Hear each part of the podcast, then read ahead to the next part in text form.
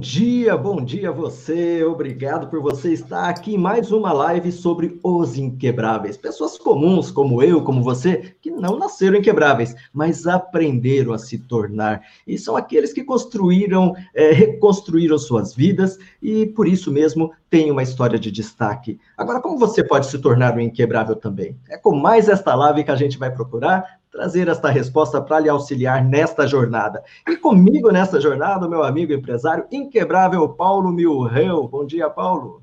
Bom dia, Toshio. E também, né, Paulo, hoje a gente traz uma convidada super especial que tem uma história espetacular, você vai adorar, né? É, ela que passou por isso foram momentos difíceis, mas ela conseguiu dar a volta por cima. Minha amiga Regiane Melo, muito obrigado, muito bom dia pela sua presença. Imagina, eu que agradeço a oportunidade, sempre uma honra estar junto com amigos aí. Muito bom dia a todos que estão assistindo. Eu espero que seja um momento de cafezinho bem agradável para todo mundo. Bom dia, Regiane. Bom dia. Certamente. Regiane, é, primeiramente, diz para a gente aqui, você hoje, né, você já, já empreende há quantos anos? Como que é a sua, no seu ramo de atuação? trabalhando com pessoas, né? RH e com formação de pessoas. É uma coisa bem rica, né? É. Eu, na verdade, eu fui empurrada para o empreendedorismo. Eu falo que quando você está é, tá numa situação que não tem nada a perder, você tem que buscar dentro de si o seu melhor talento e, e tem duas opções na sua vida, né? Diante de qualquer situação de crise, de decepção, você tem duas opções na vida. Chora e fica ali enquanto a vida passa e te chama de coitadinha, ou você levanta, tira as pedras, eu vou construir meu próprio caminho. E o empreendedor ele é muito muito isso, né? A, a coragem de fazer algo sem dúvida nenhuma de que aquilo vai dar certo, porque ele não tem mais nada a perder. E eu carrego Sim. essa chama dentro de mim. E, e é o que eu, eu tento passar para inspirar várias pessoas. Eu sou psicóloga e sou administradora de empresas. É, atuei logo após a minha faculdade dentro de uma agência de RH, então a minha linha sempre foi é, dentro da psicologia organizacional a instrução, a orientação, o treinamento e a posição de trabalho de pessoas. E depois a parte de assessoria empresarial que veio como uma consequência, né? Orientar empresários é, como fazer gestão de pessoas.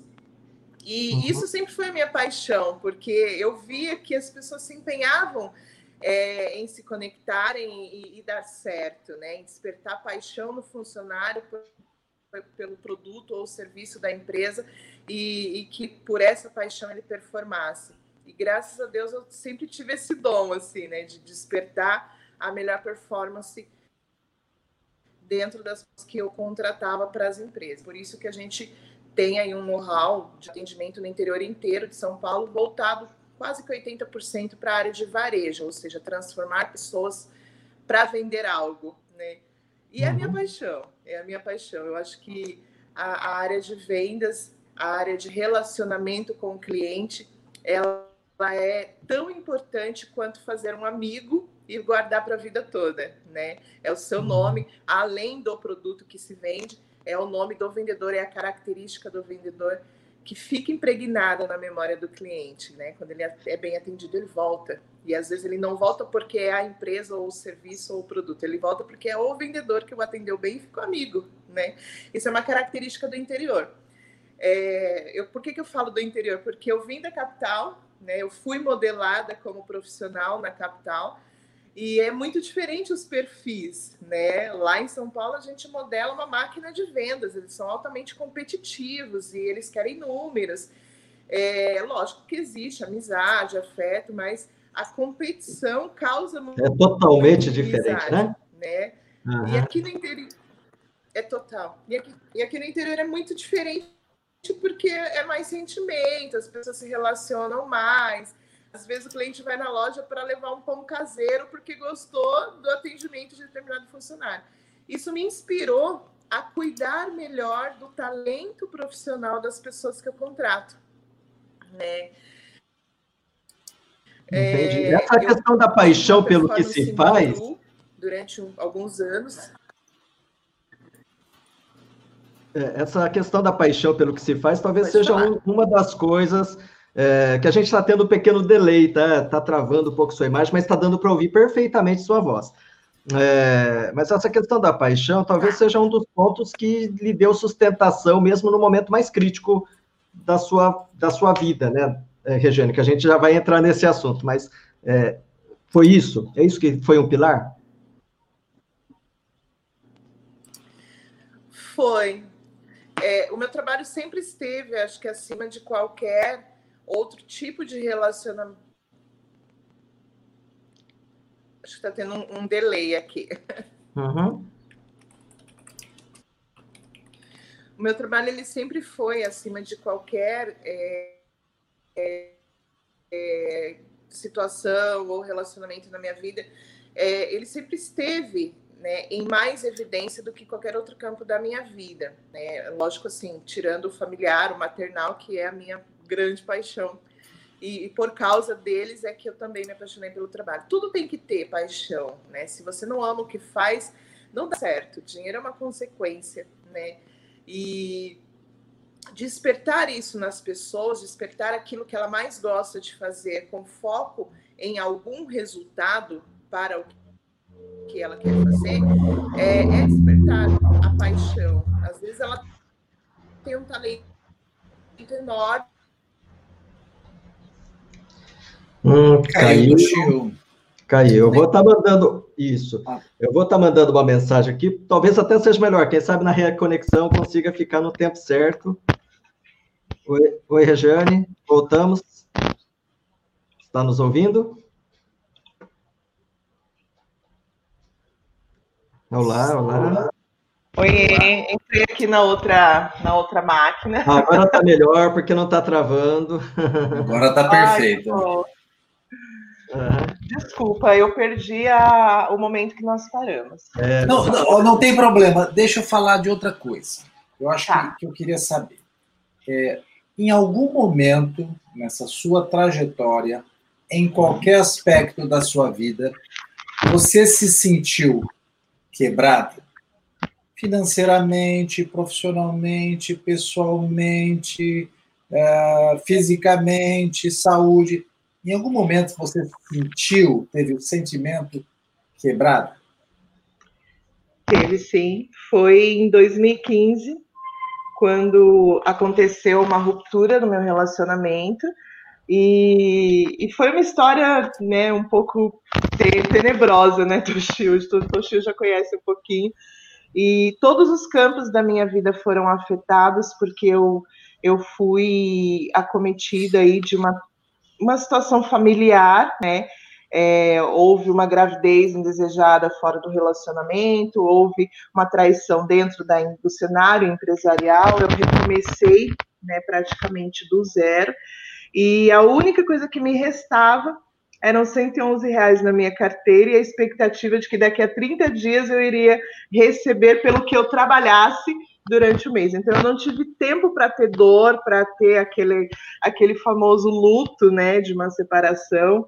É, ou eu focava no meu trabalho, que era a única coisa que me restava. E, e eu me lembro que num determinado momento desse dessa atmosfera que durou aí, acho que uns três, quatro dias, eu não, não pude me dar ao luxo de chorar uma ruptura durante um ano, durante meses, né? Eu não tive esse tempo nem esse foco.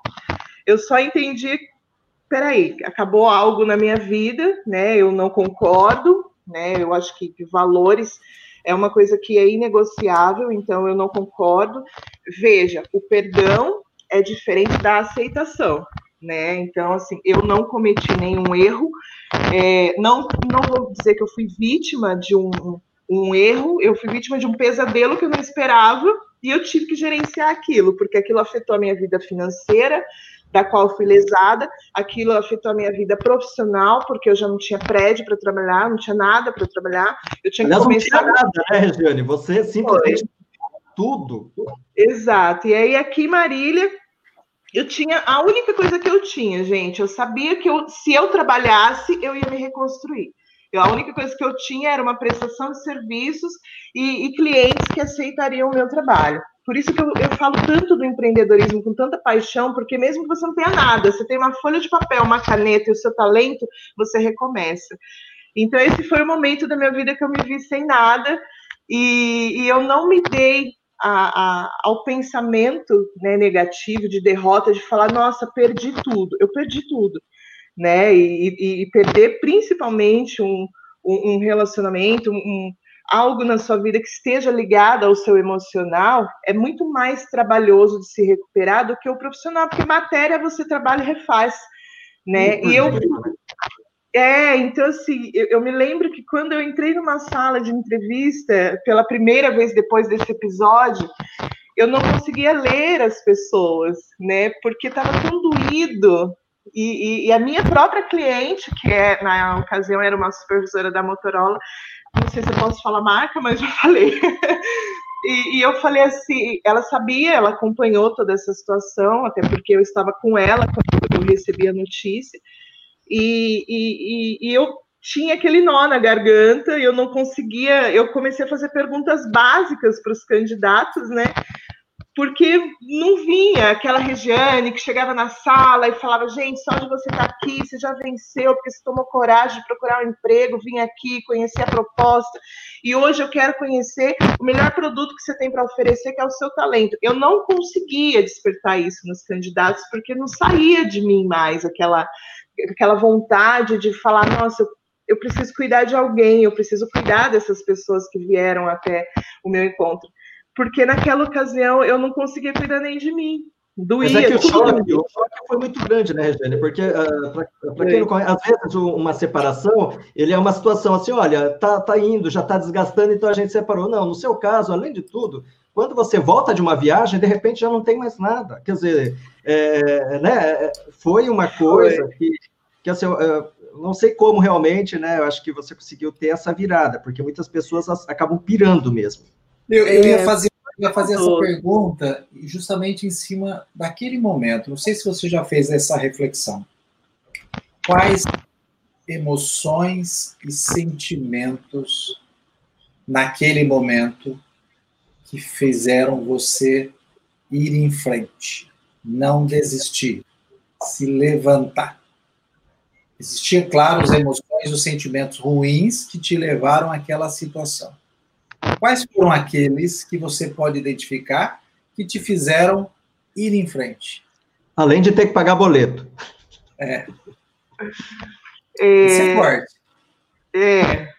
Eu, eu, eu me lembro bem, Paulo, que eu, no segundo dia, assim, eu levantei e aí eu vi meu celular lotado de mensagens que eu não tinha conseguido responder, né? E eu tive o primeiro sentimento, vergonha.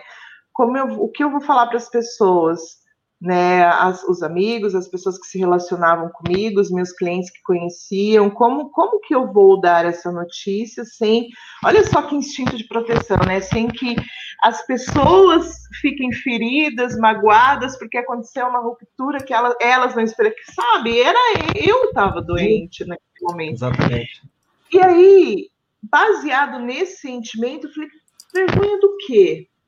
Né? Fui honesta, não cometi nada ilícito, uh, fui ausente, porque eu trabalho pra caramba, eu sou uma workaholic, isso é fato, isso eu assumo, mas nunca fui desonesta, nunca deixei de cumprir um papel de uma boa companheira, e isso, inclusive, foi dito depois, no momento né, de desculpa aí, e, e o que me fez levantar, de fato, foi quando eu me olhei e eu falei assim, não, aí, autoavaliação, né? Eu não escolhi estar nisso. Eu não escolhi estar nessa situação. Então, o que, que é meu? O que, que me pertence? Né? A Regiane, ela tem, ela já é uma pessoa montada, formada, tem uma bagagem. O que, que não me pertence? Eu não concordo com o que aconteceu, eu não escolhi, eu não, nem tive escolha, né, né, nem as minhas próprias coisas eu tive escolha de levar embora. Então, se eu não escolhi estar nesse cenário, eu vou fazer o meu. Então foi essa chave da virada para mim. Foi o momento que a, a culpa tentou me pegar, né? E, e, eu fiz uma autoavaliação e eu falo que o segredo para toda crise que você vive em qualquer setor da sua vida é a autoavaliação. Por que, que isso está acontecendo comigo? Até onde eu permiti que isso acontecesse comigo? E, e quando eu fiz essa autoavaliação, falei, tá, eu tenho minhas falhas, eu tenho minhas qualidades, mas o principal de tudo, eu não fui escolhida para estar no cenário deles eles se escolheram e eu não faço parte disso. Eu não faço parte disso, esse sentimento que está em mim não depende de, deles, de voltar, de não voltar, de se explicar, não depende. Então eu vou seguir minha vida. Foi quando eu tomei a decisão e eu recomecei a minha vida, né, com a única companhia que nunca me desrespeitou, que o meu trabalho. E aí esse é o meu companheiro até hoje. E graças a Deus, né, com muito foco, com honestidade acima de tudo, sabe? Eu nunca sentei num cliente com vitimismo para falar, olha, eu estou passando por isso, isso e isso, me dá a sua confiança para eu trabalhar para você. Não, eu sempre usei o meu próprio currículo, né? Tanto é que muita gente é, até hoje não conhece a minha história, porque eu não uso ela como abertura de negócios, é uma, uma situação que aconteceu comigo, é, pessoal, como acontece com muita gente, né? E, e, o que aconteceu comigo, eu já conheci histórias muito piores, inclusive, pessoas que quase morreram até, né? E, e, e eu todas as coisas que me acontecem, Paulo, Toshio, eu olho para cima e eu falo, Senhor, eu tenho certeza que podia ser mais grave, e o Senhor permitiu que fosse só isso. Então, a partir desse momento, dessa fé que eu carrego, de que o tempo todo o que acontece comigo e que eu não concordo, ou que eu não esperava, ou que vem na dor, sabe? Eu, eu olho para cima e falo, Senhor, obrigada, porque eu tenho certeza que podia ser pior e o Senhor me protegeu e permitiu que fosse só isso. E o que me restava e que não doía era o meu trabalho e foi baseado nisso, né? O tempo todo, quando eu, eu vinha aqueles pensamentos, né? Mas o que, que aconteceu? Onde que eu errei? Eu não me permitia ter esses pensamentos. Eu queria realmente é, ter um motivo, uma inspiração para continuar sem dor. É impossível isso no começo, mas aí, quando você se distrai com outras tarefas, com outras atividades, não sobra tempo né? E eu tenho essa situação de ser uma workaholic, eu passei a ler muito, e, e meses depois, poucos meses, inclusive, é, quando eu comecei a diagnosticar nas minhas análises aqui em Marília, é, que eu, eu conhecia gente muito interessante nas minhas seleções, mas elas não apresentavam um currículo adequado para as vagas que eu oferecia. Eu também cheguei num ponto de falar assim: ou eu vou perder meus clientes, porque eu não encontro candidatos no perfil que eles gostariam. Né? E no perfil que eu falo é assim, é um curso profissionalizante que não tinha atualizado, a pessoa fez um último curso há cinco anos atrás, não lia um livro, não frequentava é, é, treinamentos, não atualizava seu currículo, e aí eles eram rejeitados para as marcas que até então eu atendo.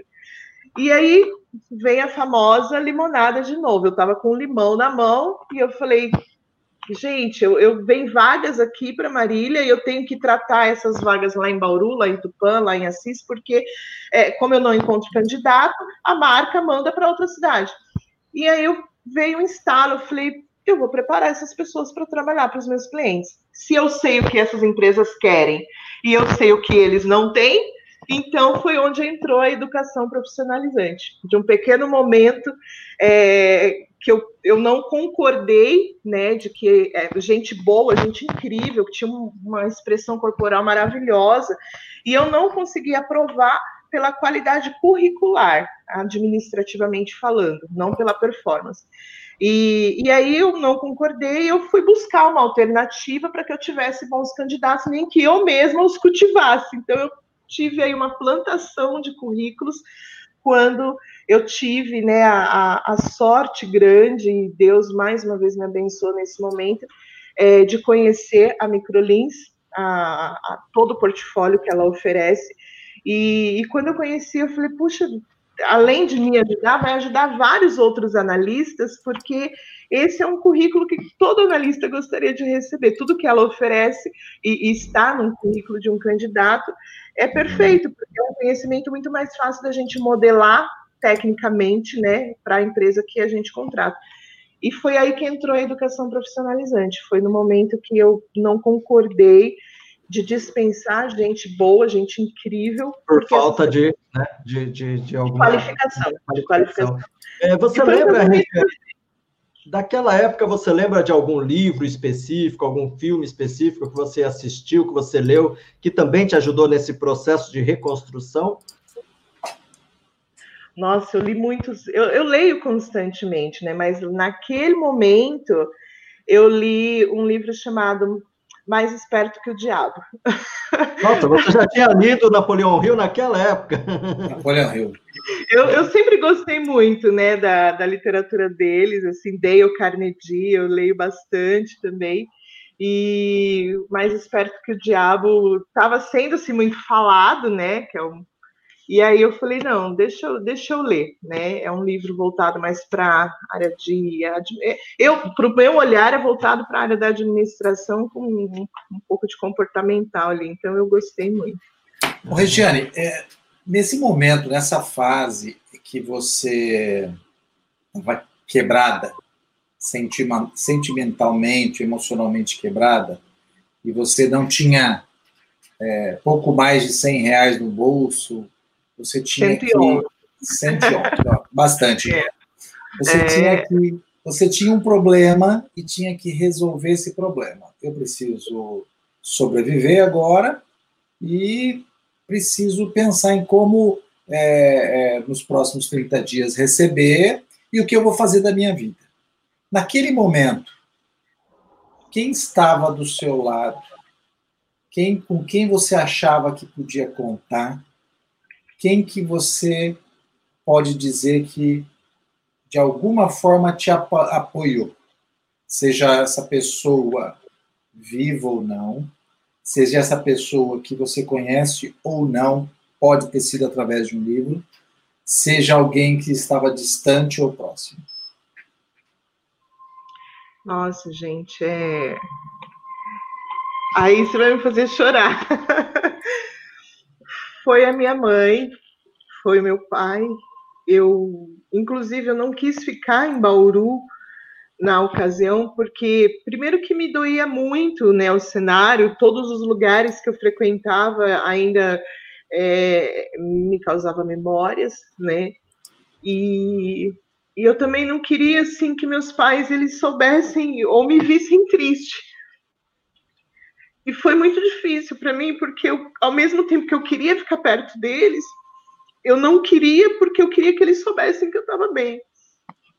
E a minha mãe, ela orava toda madrugada. Toda madrugada. E eu me lembro que uma vez eu estava na casa dela, no fim de semana, né, que eu tenho ensiado. E eu não conseguia dormir. E ela falava assim, ela ela estava em oração lá na sala. E ela falava assim, e acho que esse foi um, um, um fator fundamental assim para mim também.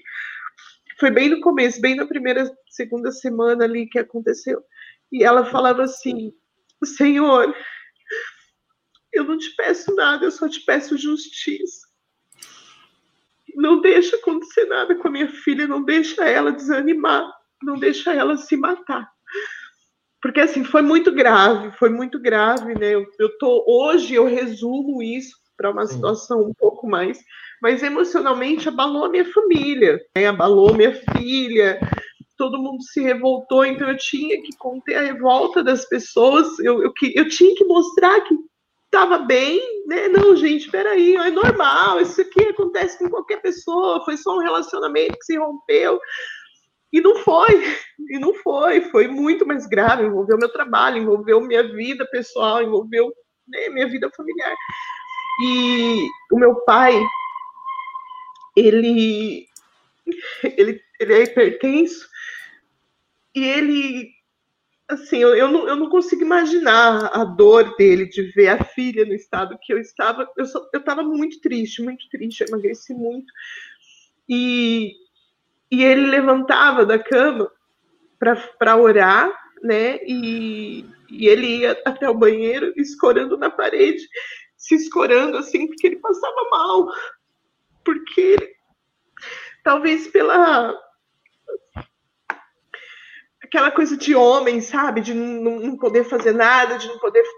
E ele queria, né? Então fica aquele sentimento. Aquele sentimento de, de impotência, né? De impotência, é, porque ele. Eu pedi que ninguém fizesse nada, meus advogados iam tratar disso, mas é pai, né? É pai, é mãe. E, e naquele momento foi a minha família. E quando eu escutei a minha mãe nesse momento de oração, ela não, não sabia disso até hoje, vai saber agora, mas foi uma chama que me deu. E, e, eu falei, Senhor, eu não posso permitir que uma coisa que aconteceu comigo doa tanto nas pessoas que eu amo, né? E, e aí foi, foi esse momento que, que eu me levantei e, e, e aí parece que foi um tiro, sabe? Assim, eu, eu falei, ninguém nunca mais vai tocar naquilo que eu sei fazer, naquilo que é meu, que, e a única coisa que é meu é o que está aqui e é o que está aqui entendeu? Ninguém toca, ninguém toca. Então eu não posso ser refém de uma situação que eu não escolhi estar. Então o tempo todo aquela frase que eu te falei, eu não escolhi estar nessa situação, eu usei ela o tempo todo, cada vez que doía, cada vez que eu tinha que me explicar por que eu estava naquilo, né, é, tá passando por aquilo, cada vez que eu olhava e falava, meu Deus, o meu escritório chove mais dentro do que fora, mas é o que eu tinha condição de pagar sabe? E, e, eu falava, não, tudo bem, vai acontecer de novo, né? Eu, eu vou, eu vou me reerguer. E, e, então eu acho que assim essas pequenas, esses pequenos momentos, né? Desculpa eu acabei me emocionando porque quando fala dos meus pais é, é uma coisa que eu não queria nunca que eles sentissem as dores que eu já carreguei para chegar onde eu cheguei, né? Até porque eles nos, eles nos formaram né, para ser filhos, né? Mas a gente, quando cresce, não quer mais ser filho, quer ser cuidador deles, né? Então a gente não admite levar nenhum tipo de dor, de decepção para eles. Regiane, então, esse... mas eu, nesse momento, eu queria pegar justamente nesse momento que você coloca de muita emoção. Você se sentiu vítima, coitadinha? Você se sentiu ah, numa posição onde você, aquela posição de vitimismo, de coitadismo? Uhum. Não, não, não porque assim é, eu, eu não tive uma conversa, né? Não, não houve assim é, uma das coisas que eu falei, inclusive para essa pessoa quando né, nós tivemos uma conversa, eu não tive escolha. Eu cheguei e não tinha, ele não estava mais entendeu? Eu não tive escolha, não tive uma conversa, não tive uma justificativa. E eu acho que assim foi violento, foi selvagem, sabe? Qualquer pessoa, nós estamos falando de pessoas inteligentes, nós estamos falando de pessoas civilizadas, sabe? E, e, e, e a pessoa causadora, se é que eu posso dizer que houve uma causadora, né? Mas a pessoa ela tinha um ego tão grande que foi maldoso o que aconteceu, sabe? É, a forma que aconteceu, o que foi tirado, como foi tirado, foi maldoso. E, e o tempo todo, assim, como eu não sabia, eu sabia que bem depois eu soube né, de, de, mais situações, porque na hora você só chega e você não, vê mais nada, você fala, pô, você fica perdida, o que, que aconteceu? Eu só sei que foi embora, eu só sei que acabou. Depois vieram aparecer as consequências dessa ruptura. Mas naquele primeiro, naqueles primeiros momentos, a única coisa que eu podia trabalhar em mim é que eu não escolhi estar nisso né? E eu não fui escolhida para estar com ele, então não tem que doer. E eu tinha que repetir isso o tempo todo. Então, não, não era coitadinha, sabe? É, eu realmente viajava muito, eu realmente fazia muitos trabalhos fora e faço até hoje, não abro mão disso. Eu acho que os maiores amores da minha vida hoje são os meus amigos, além dos meus pais, minha filha, são os meus amigos. É, houve uma transferência de valores né, de, e de cuidados e de... Eu amo muito, eu, quem me conhece sabe que eu sou muito cuidadora com todo mundo, muito parceira, então houve uma transferência. Hoje, é, eu, eu não consigo olhar para trás e falar assim, nossa, coitada da Regiane. Eu posso falar assim, coitado dos meus pais, que eu peço desculpas até hoje pela minha escolha, entendeu? Porque eu estava com uma pessoa que não, não era ávida mesmo a plumagem, vamos dizer assim. Né? E eu me sinto, hoje eu me sinto sortuda, porque podia ter durado mais se eu não estava sabendo, né? E, e eu, eu, acabo identificando muitas mulheres que passam por me, pelas mesmas situações e ficam. Lembra que eu falei das duas posições? Ou você senta, chora e vê todo mundo passando na sua frente, a vida andando, ou você se levanta e você fala, cara, ninguém vai perceber a minha dor, então eu vou. E foi o que eu fiz. Ninguém vai perceber minha dor. Então eu, chorava sozinha, eu passava noites em claro. Quando eu passava noites em claro, eu lia, era minha companhia, até hoje. E é muito gostoso, sabe, Paulo, quando você se olha e fala assim, cara, que companhia agradável que eu sou. Eu vou escolher um restaurante e eu vou me levar para jantar. E eu vou escolher um livro que vai ser a minha melhor companhia e eu fico horas ali, sabe? É, quando eu viajo para trabalhos fora. Então eu aprendi a gostar de mim. Quando você passa por uma situação como essa, tudo que acontece no, nosso, no campo emocional é transferido para o campo profissional. Eu me tornei muito mais crítica do que eu já era, né? Só que eu era mais números, como eu fui modelada, né, em São Paulo, que é uma outra pegada. Eu me tornei mais crítica e, e, e com um tipo de trabalho mais humanizado. Talvez por isso veio a questão de me importar com a qualidade das pessoas para que elas não ficassem desempregadas. E aí veio um novo, nasceu um novo segmento dentro do meu negócio, que foi a educação profissionalizante. Então, tudo veio somar. Quando você tem essa inspiração do empreendedorismo, em tudo que acontece na sua vida, você acaba vendo negócios, né? E, e é uma consequência, eu falo que é uma consequência. Quando eu vi alunos dentro de uma agência de empregos, né, me deu um estalo, eu falei, gente, mas o meu cliente está estudando numa agência e o meu desempregado está procurando emprego numa escola, né?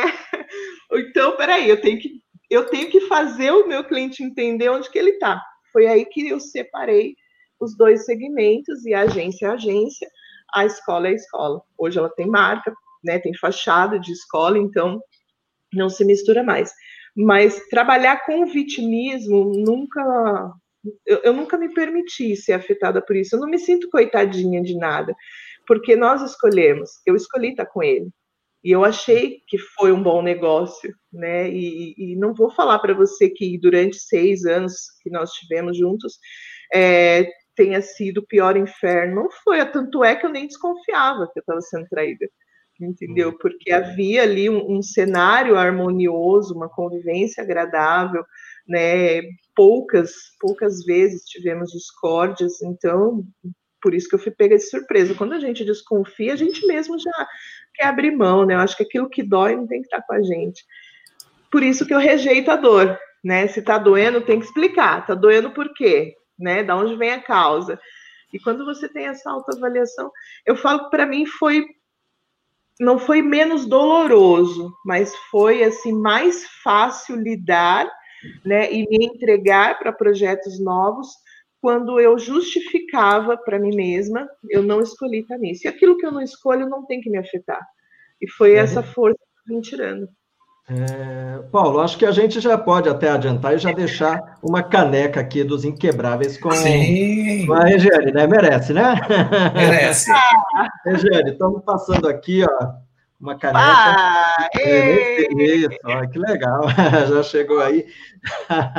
olha só. Então, olha, é, é, Regiane, eu sei que às vezes isso, esses pontos, é o ponto do, do nosso programa, que é o diferencial, que às vezes a gente tem que desnudar. E, as, e às vezes é. as pessoas vão sentir, mas por que a gente faz? A gente faz até às vezes com dó, né, Paulo? Mas a gente é. precisa entender esse momento, porque esse programa não é feito para mim, nem para você, nem para a gente ficar trocando figurinhas, é para a gente levar isso para um número gigantesco de pessoas que estão assistindo agora e outras que vão assistir daqui a alguns anos. E, só que elas vão estar tá passando. Pode ser que nesse momento a, a pessoa está assistindo, ela está passando por um processo semelhante, ela se identificar e entender como, como cada um dos participantes nossos nessas crises conseguiram lidar mentalmente, é, o que eles viram, quem, quem foi o suporte, é, como eles agiram, serve como é, dicas, pistas para que a pessoa possa se reconstruir, né? Então esse é o momento que realmente a gente tem que ir a fundo, né, para não ficar superficial. E eu acredito que esses pontos que você falou, ele indica muito, né? Dá, dá muito subsídio para você que está acompanhando. Se você está sentindo, passando, ou conhece alguém que esteja passando por isso, né? É, curta, se inscreva no nosso canal, mande esse vídeo para essa pessoa, né? E coloque nos comentários, estamos abertos aqui também a trocar mais informações a respeito disso. É isso aí. É, Regiane, saiba que você tem o nosso agradecimento por ter aceito esse convite, porque o que você compartilha nos ajuda a crescer, a aprender, e a gente acredita muito que tudo está relacionado a mente é. e as emoções. E esse é o grande desafio do ser humano. E a gente agradece em nome de todos aqueles que vão assistir, estão assistindo, vão ouvir, porque como o Toshio disse, né? Muitas vezes é uma palavra de alguém que realmente passou por uma situação similar ou próxima, que pode me ajudar, me inspirar e muitas vezes dar aquele clique, aquele insight para que eu possa me levantar e superar uma grande adversidade e realmente aí me tornar inquebrável diante das próximas que vêm por aí, porque vem, né? Com certeza a vida tem muitos é. desafios a, sempre. A gente tem, né? Eu acho que uma coisa assim que é, quando a gente fala do, da pessoa inquebrável, inabalável, a pessoa forte, né? E é interessante quando os nossos convidados eles têm a coragem de se abrir, de se permitir colocar a sensação à tona, porque a gente tem que tomar um certo cuidado, Regiane, eu acho que você que lida com pessoas, que às vezes as pessoas pensam que ser forte é não passar emoção, é não sentir, não. É. A gente, olha o ato de coragem de você é, colocar um relato particular íntimo, onde tantas pessoas é, sofrem de agressão em casa, sofrem é, com relacionamentos abusivos e tudo mais, quietas porque não tem a coragem, né, e acha que ela tem que preservar uma imagem, que é até uma parte que você passou. E, e olha a é. coragem que é, na verdade, a gente se desnudar, mas no momento que a gente se abre, a gente se conhece, se permite, e aí talvez é uma das chaves de onde você reconstrói, né? É, é eu, eu acho assim que a frase chave que eu sempre falo para todo mundo: se olha, né, e se pergunte, você escolheu? Você escolheu estar tá nisso? Porque a vida é feita de escolhas né? Eu escolhi cuidar de pessoas, eu me especializei nisso, eu estudei para isso, porque também não adianta você só ter uma inspiração e não ter o conhecimento. Sim. Então, busque conhecimento daquilo que você considera ser o propósito da sua vida. Porque quando você encontra o seu propósito, quando você entende para que você veio nessa vida, quais são as coisas e pessoas que você vai curar, né? Tudo que vem não é tão importante quando você tem um foco quando você tem em que se resguardar. Né? E, e, quando você é dependente de alguém, ah, eu só sou feliz se essa pessoa estiver comigo. Né? Eu, eu não vou mentir que em alguns momentos passou isso na minha cabeça. Nossa, gente, mas reconstruir um relacionamento, mas que difícil. Não, não. A, a pessoa que mais tem que gostar de você é você. E às vezes é a pessoa que mais nos acusa somos nós mesmos, né? Nos cobramos de, de coisas que a gente fala, eu preciso ser o que aquela pessoa espera de mim. Esse é o momento do seu sequestro. Você deixa de ser alguém que, que é a sua essência, que é o que você é de fato, para tentar agradar os outros. E, e, e, a partir desse momento você se perde, aí o outro faz exatamente o que ele quer de você, porque você não tem mais defesas. Então, acho que o princípio da inteligência emocional é principalmente saber quem você é. Nunca permita que as pessoas ditem as regras daquilo que você se preparou para ser e para fazer. É, é um, um discurso que eu tenho muito, e assim, seja grato por tudo sempre. Seja grato sempre. Na minha vida, tudo que acontece de bom, tudo que acontece de ruim, que a gente considera ruim, eu sempre agradeço sempre. a, a, Deus, né? Quando, quando a gente coloca, quando a gente dá a Deus o lugar devido em nossa vida, eu não estou falando especificamente de uma religião, tá? Eu estou falando da minha fé, daquilo que eu pratico e que eu tenho na, na minha vida sempre e que me dá resultado. Quando você dá a Deus o devido lugar na sua vida, ele te coloca em destaque. Não só porque você é bom, mas porque onde ele se posiciona, ele reina, né? E, e eu acredito muito nisso, porque quando eu olho para trás e eu falo, meu Deus, eu não chegaria até aqui, eu não conquistaria o que eu conquistei. O Toshio está me devendo uma visita, mas quando ele vier aqui, ele vai ver o tamanho que nós nos tornamos.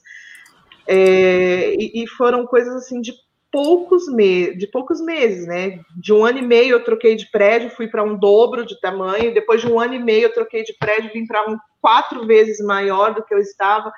É, e, e, isso tudo é uma construção, né, de inteligência emocional, de auto, de resiliência, principalmente. Né? O que que essa história vai me ensinar e me melhorar?